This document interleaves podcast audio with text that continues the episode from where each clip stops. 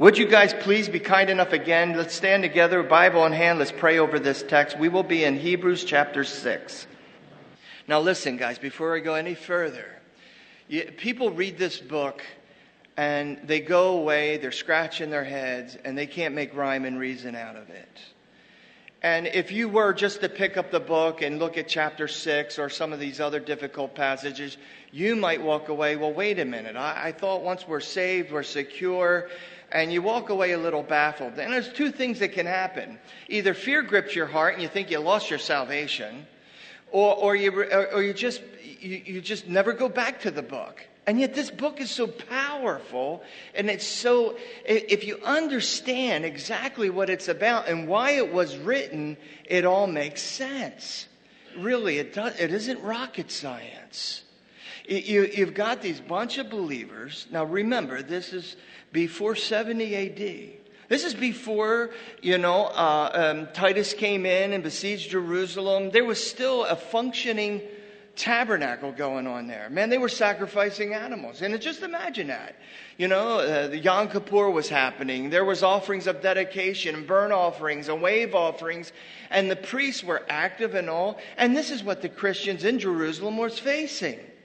Now, that, that would be equivalent to you being raised in a certain denomination. Then all of a sudden somebody shares the gospel with you. You're enlightened. You begin to embrace the truth. You accept the truth.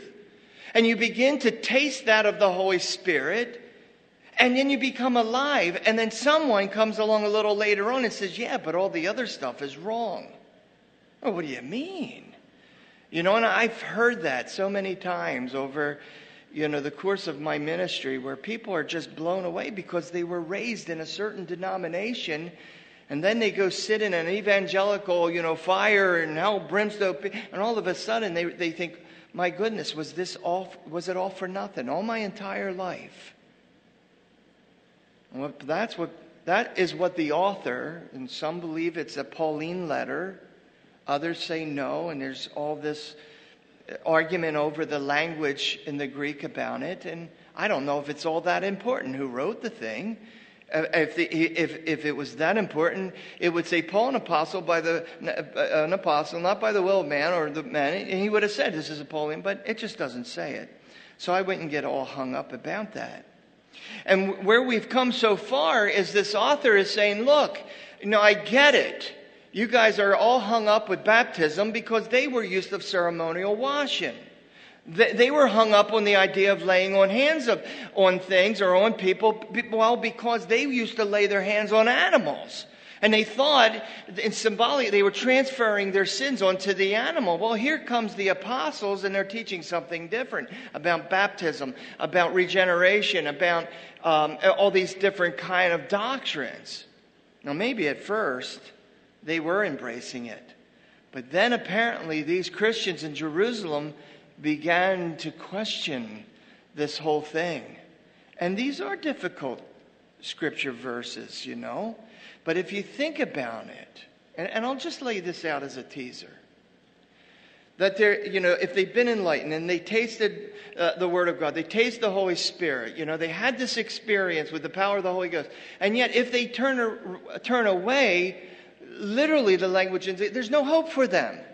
Well, there's no repentance for them. But the question is, if they did want to repent, where were they turned to? Metanoia. They would have to turn around. Where would they have gone? In their minds and hearts, they wanted to go back to the sacrificial system, the old law, the old order. Now, of course, there's no there's no salvation in that. Well, you and I cannot think that we're going to be saved by following the traditions of man or any legalistic code. And a denomination I came out of years ago, there were sixteen, sixteen things that you would have to sign off on in order to become a member of their church. Well, that's legalism one oh one. You can't join a church. How many of you guys know that? Can you join a church, yay or nay? How do you get into the church? You're born into the church. And so they're struggling. They're struggling over angels. They're struggling over Mo- Moses. Now they're struggling over Joshua.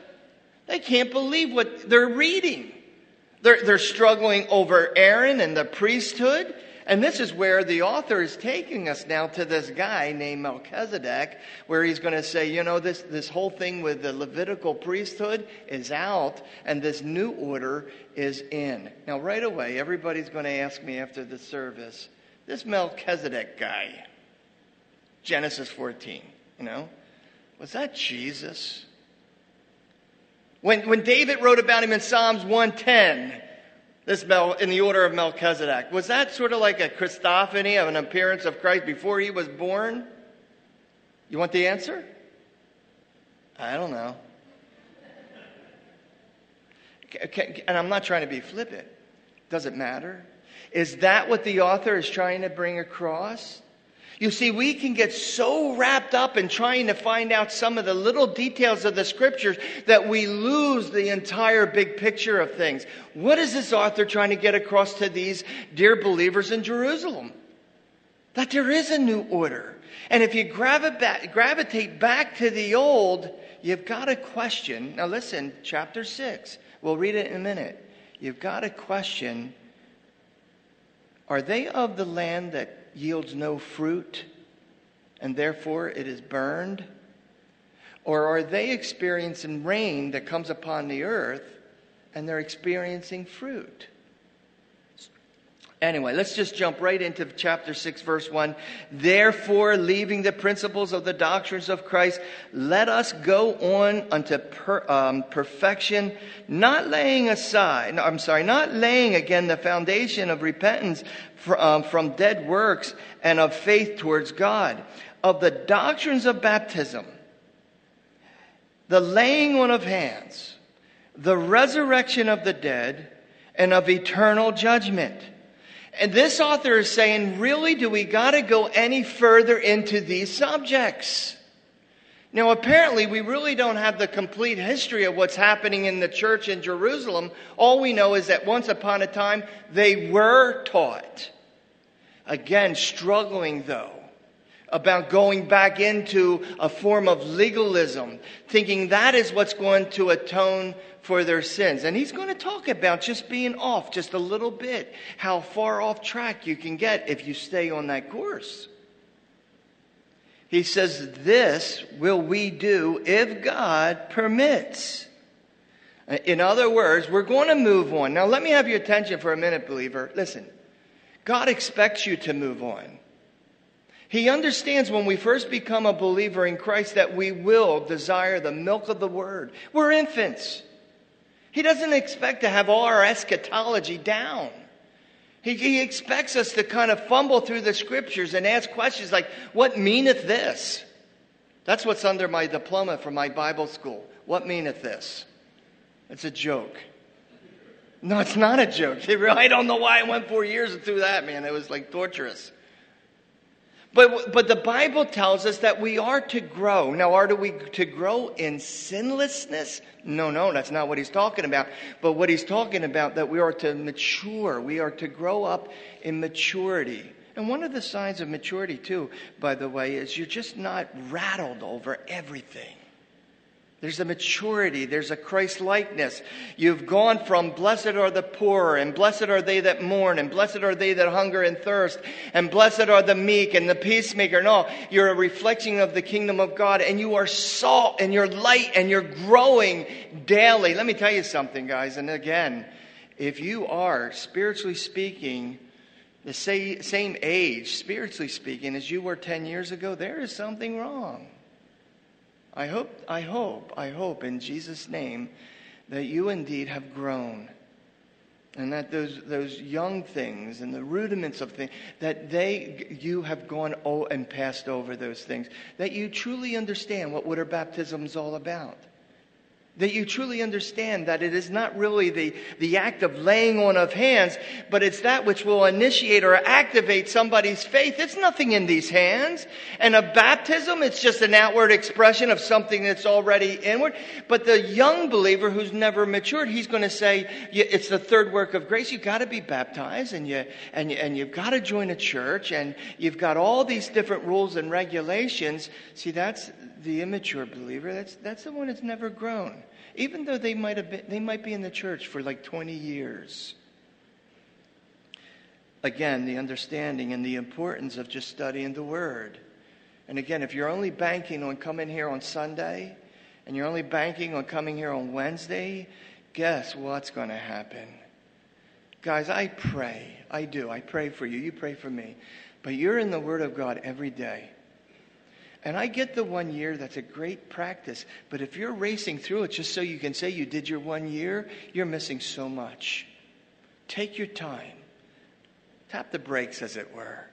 Let the Holy Spirit talk to you. Whether it's a one word, maybe a verse, maybe it's a whole chapter, but let the, the Word of God become alive. It's active. It's powerful. It is sharper than a double-edged sword, is it not? Cuts in. It comes out. It takes skill to use this thing. It's that Roman short dagger, man, and he has to know how to use it. And that's the way it should be with you and I when it comes to the Word of God. He says in verse four, it For it is impossible for those who were once enlightened, they have tasted of the heavenly gift, were made partakers of the Holy Ghost. Now you would read that, you would think, well, truly, this is a believer, is it? Now I've been doing this a long time, and I have met a number of people who have, they've been enlightened, they did taste, they were a partaker, and then my question is, where are they today? Can I just give you one example? And I'm not a kind of a sin, a sin sniffer or a finger pointer, but how many of you guys remember Dion Mucci from the, you know, Dion and the Belmonts? How many old guy people we have? Man, when that guy got saved, I thought that heaven can come down. Dion got saved. And I listened to his testimony, and I wept through the entire thing, talking about the power of the Holy Spirit and bringing him out of darkness. And if you know his testimony, he was steeped in a denomination. I want to be careful that I don't offend people, right? But steeped into that, where there was a bunch of rules and regulations. And if I could say this to make a hint, crucifying Christ afresh daily. And then years went on, and I was I bought all three of his albums. I think he had a total of three. I looked at all the lyrics. I went, this guy radically got saved. Santos actually played played with Dion. We were talking about it the last time we were together. And he goes, Harry, did you hear his last interview? And I go, no. He goes, you can you can get it on YouTube. I said, and that's all he said. By the time I was done, and you know, I'm, I'm a weepy guy, but when I was weeping, because he did taste, he was enlightened. I knew this because I heard his testimony, but now has embraced that which he came out. And if he would tell you, you need to repent, he would be telling you to repent back into that darkness where he is. That's what Paul, this is what the author is saying here. Hey, it's impossible for them to repent because they're going to tell you, let's go back and get involved with all the Judaism and all the traditions of man. And is that what God wants from us? Yea or nay? Of course he doesn't. He wants every day with Jesus to be sweeter than the day before. Remember that old song? Every day with Jesus, sweeter than the day before. I love him more and more. That's the way the Christian life should be, people. I hope, and I hope to God, and I don't say that in a vain way, but I hope in our Lord Jesus Christ that you never allow Calvary Chapel to become that. You need to repent. Oh, what do I need to do? Come out to Calvary Chapel. Don't take them to Calvary. Take them to the cross. Take them to the death, burial, resurrection. No, this is a good place to hang out, man. It's Noah's Ark. It's a little stinky inside, but it's the best thing floating.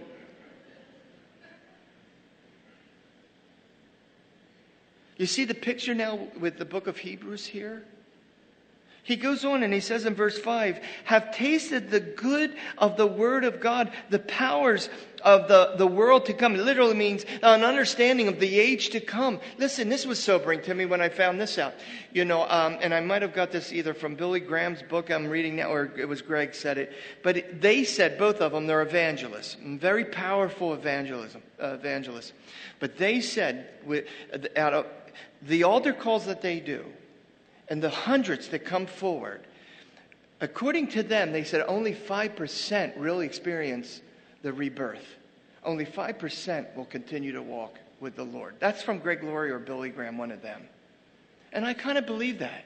Why? Because whether you're a heathen or whether you're a believer, the Word of God is still powerful. And the way they present it is so emotional.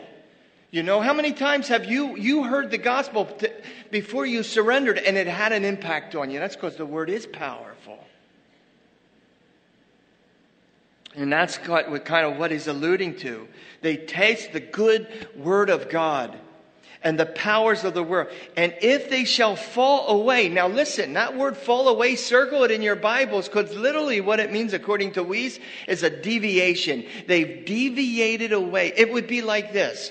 You know, one of these guys that, you know, the Jewish, uh, somebody in Judaism gets saved, radically saved, you know, and uh, or or here, enlightened, whatever. And then they begin again to long for the, the past. They begin to long for, you know, the temple worship. And they want to hear the priest and their chants. And they want to see the, the court of the women, the court of the Gentiles. And they want to kind of get a glimpse into the holy place and all that. And they start to long for the old way again. He said, if that's the case, if you just deviate just a little bit, you let that go on a week, two weeks, maybe a year, two years, five years, ten years. You know how far off course you're going to be. Now, I shared this, I think, two weeks ago with you on a Wednesday night. One of the one of the gals that was very instrumental um, uh, me coming to the Lord back in, I believe it was seventy-three. Now, seventy-two is when she started witnessing to me. And she was so on fire for the Lord. It was, she was a little Jesus freak saint. I mean, she was always had her Bible and it was always about. And so, um, you know, she she graduated a year before me, and then she went off to this, this Bible school that just totally destroyed her.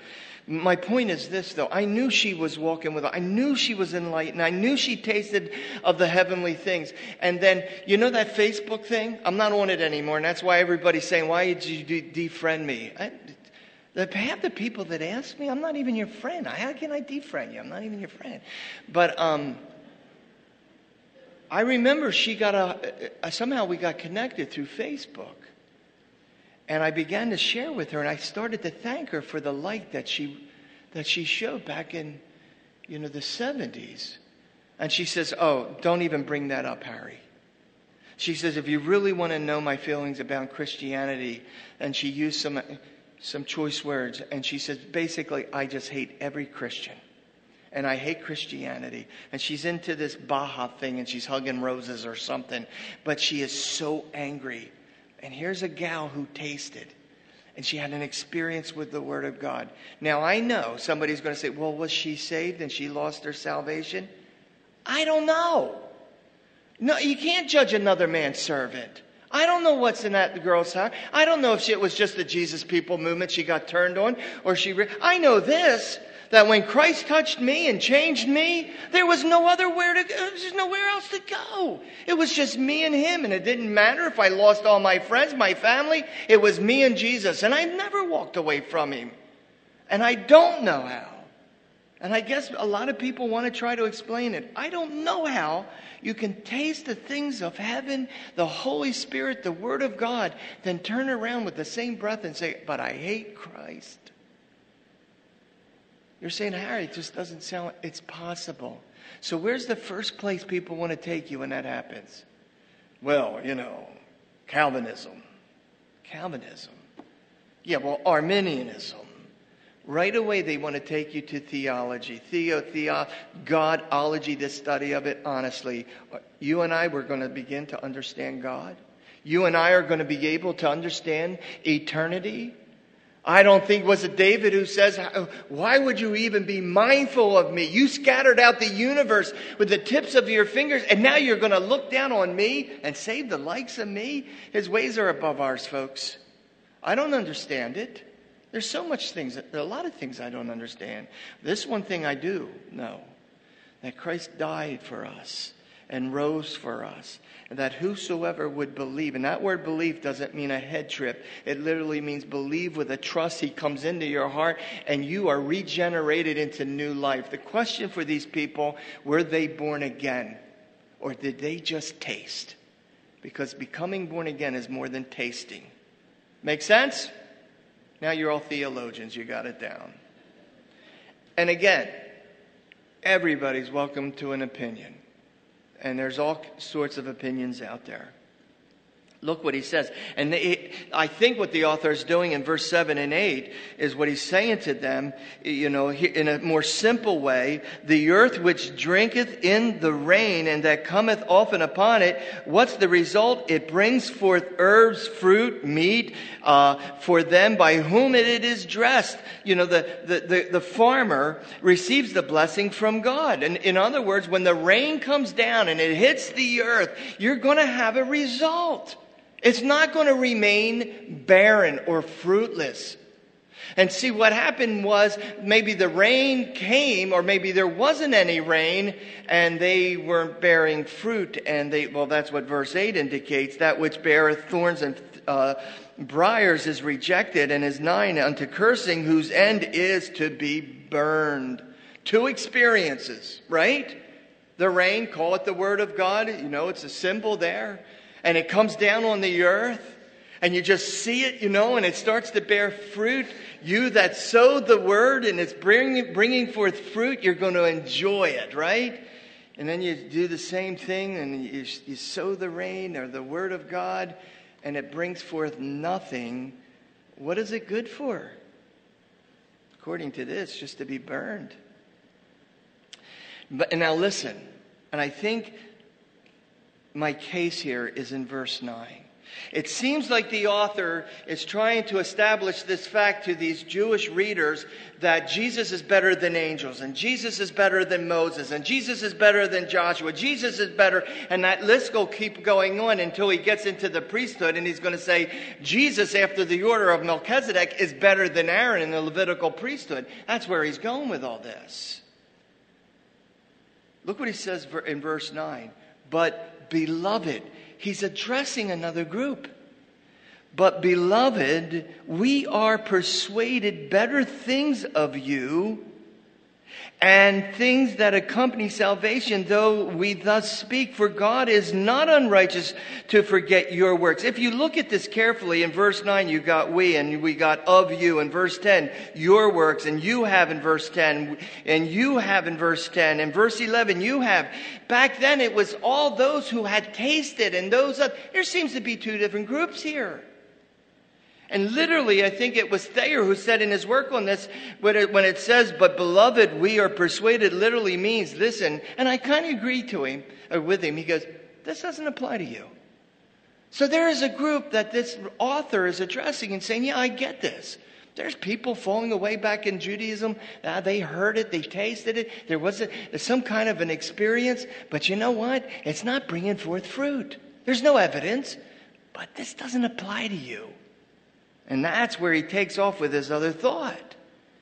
He says, beloved, we are persuaded better things of you, and things that accompany salvation, though we thus speak. For God is not unrighteous to forget your works, labor of love, which you have showed uh, toward his name. Notice it says towards his name. Legalism will say love towards you shown to others. But when we do things one for another, and the, in fact, Joe brought that out in communion. You know, he had a, he had people stand for that had prodigals and those that just um, uh, lost a loved one, and it was it was a sobering time for me, because I was just sort of like looking around, and I'm just and when he said those who lost a loved one, I, I didn't I didn't stand. I lost my brother this year, but I just. I don't, there, you know, well, I just didn't. I don't know why, I just didn't, but anyway. But I love the fact that Joe got up there and said, now that we have shown love and prayed for each other, they'll know you're my disciples by what? The love that you have one for another. You know, legalism will never pr- produce that. It'll never produce that. If there is any kind of act of kindness, there's always something attached to it. You know, I love you because I have to. Now, that, that, that's not grace. I love you because God has instilled a love into my heart. It's a gift of the Holy Spirit. Did you know that? I'm sort of taking a bunny trail here. But just to say off the, you know, hey, I love you. You know, and uh, so will you come over and help me on my, you know, motorcycle or whatever? That's not love. It's not agape love. Real agape love is you're loving unconditionally. And when people see that, when they see it's unconditional, kids, listen, when they see that, there's something that draws them, not to you, that's legalism, it's, it draws them to the cross. It's like just putting hot coals on their head and it's burning them. There's, there's an action, a reaction, when you begin to love. And Joe was sharing that. And you know what's so cool? God is righteous. And he does remember that. He doesn't remember the love for selfish reasons, but he remembers the love of unselfish reason, if that's the, the way to put it. Love without a cause, a non- non-reciprocal. There's no strings attached. It's a gift of the Holy Spirit. He says there, which you have showed towards his name, that ye have ministered to the saints, and do minister. And we desire that every one of you do show the same diligence to the, the full assurance of hope unto, unto the end. He's, he's telling them to keep on loving him. And th- listen, keep on loving, and this is the way you will know for certain of, of this hope. You know, it's really not in our nature to be loving until we come to Christ. You think about that. Didn't your life change? My life did. I thought I loved other people, but when I really examined my life, if I did anything kind for anyone else, it's because maybe you did an act of kindness to, for me. Or maybe I wanted something from you. I, I really can't remember a time in my B C days where I wanted to love somebody just because, hey, I just want to be full of love here, man. I just, that didn't happen until I became saved. And it really didn't happen until I was baptized in the Holy Spirit.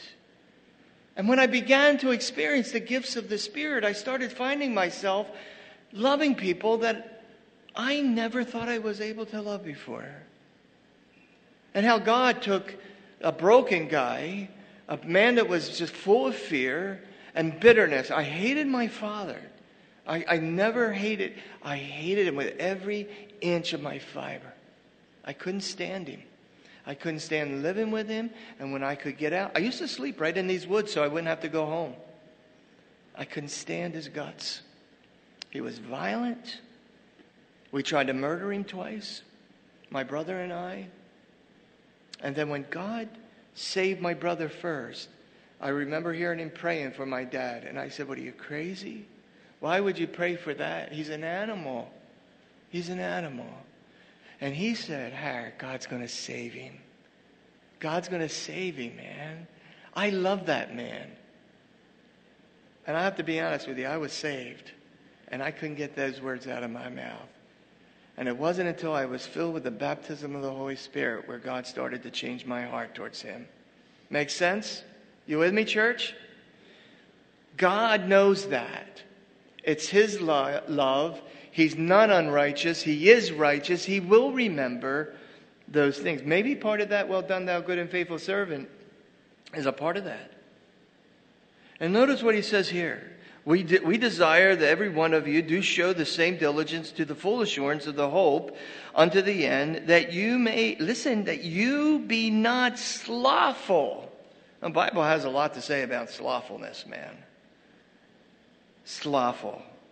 But followers of them who through faith and patience inherit, uh, inherited the promise.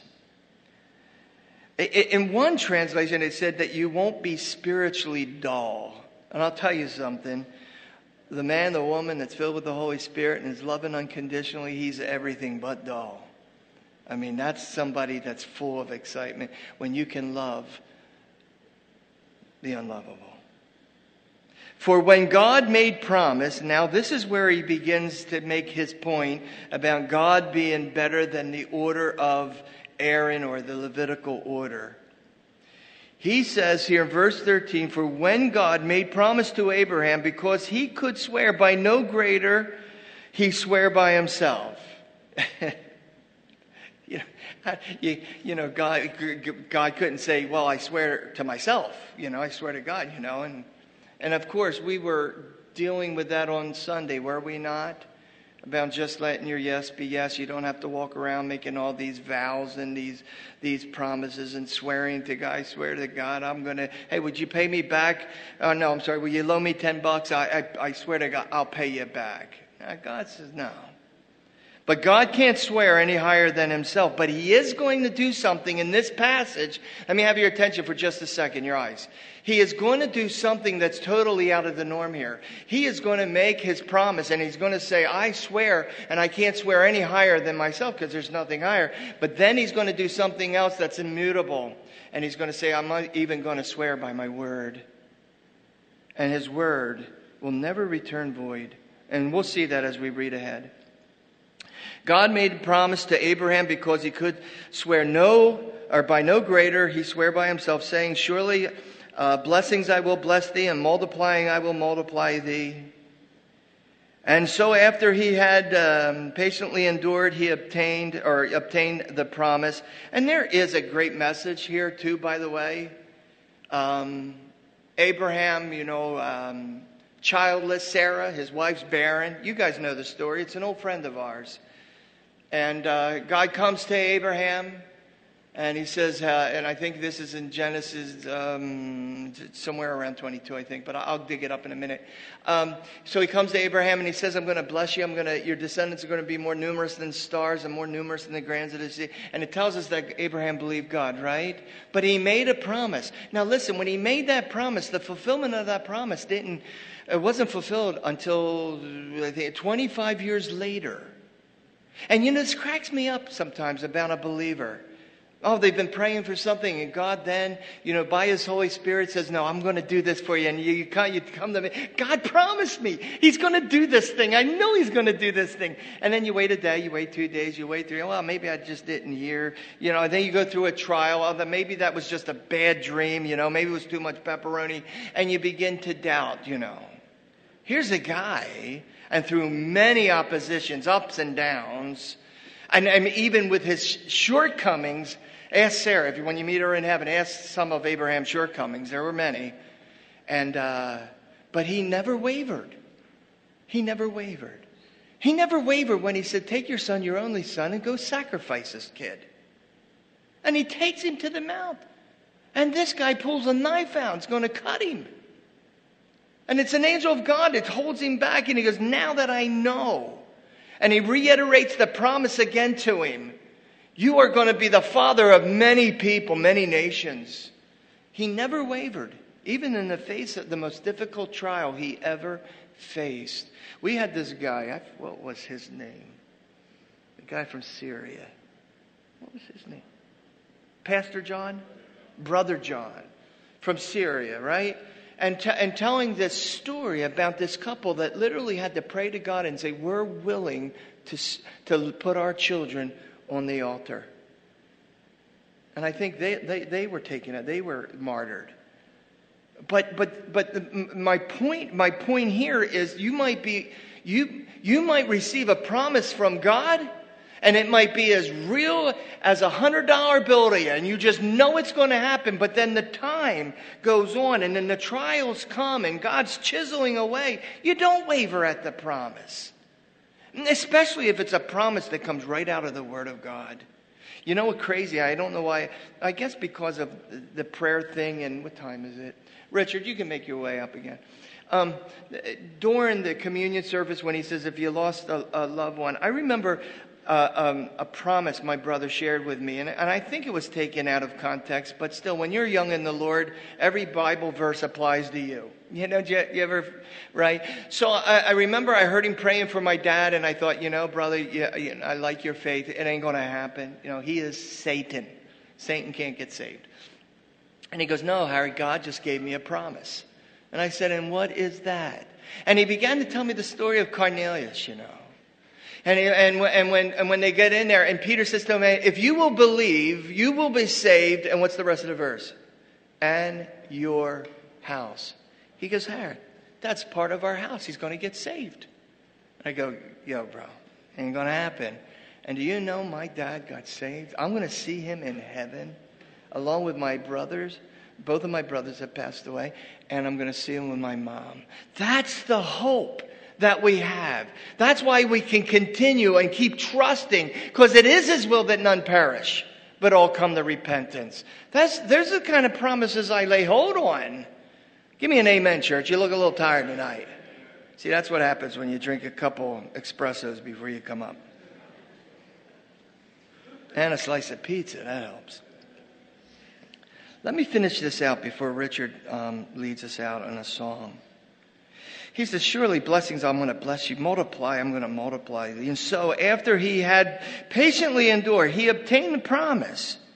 For men verily swear by uh, the greater, and the oath for confirmation is to them an end of all strife. And that's, that's the guy who'll say, oh, I swear to God, I'll do it.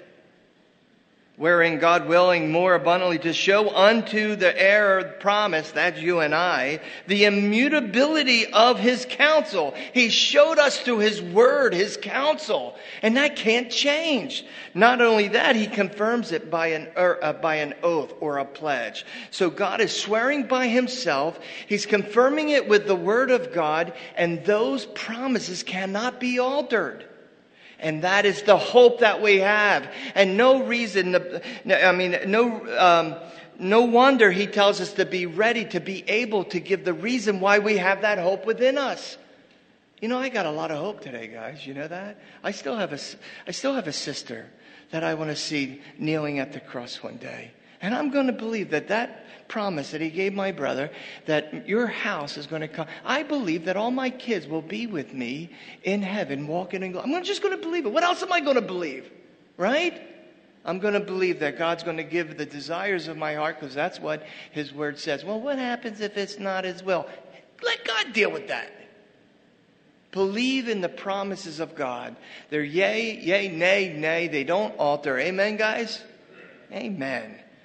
We're going to pick it up next week, because it really does tie in with chapter seven, where he talks about the uh, the the um, the immobility uh, in which was uh, impossible for God to lie, that we might have a strong consolation, meaning a strong comfort. But he's getting into the area of Melchizedek, and I surely don't want to confuse you on your way home. And I told you I was going to tell you who Melchizedek was, but I'm not. Let's stand.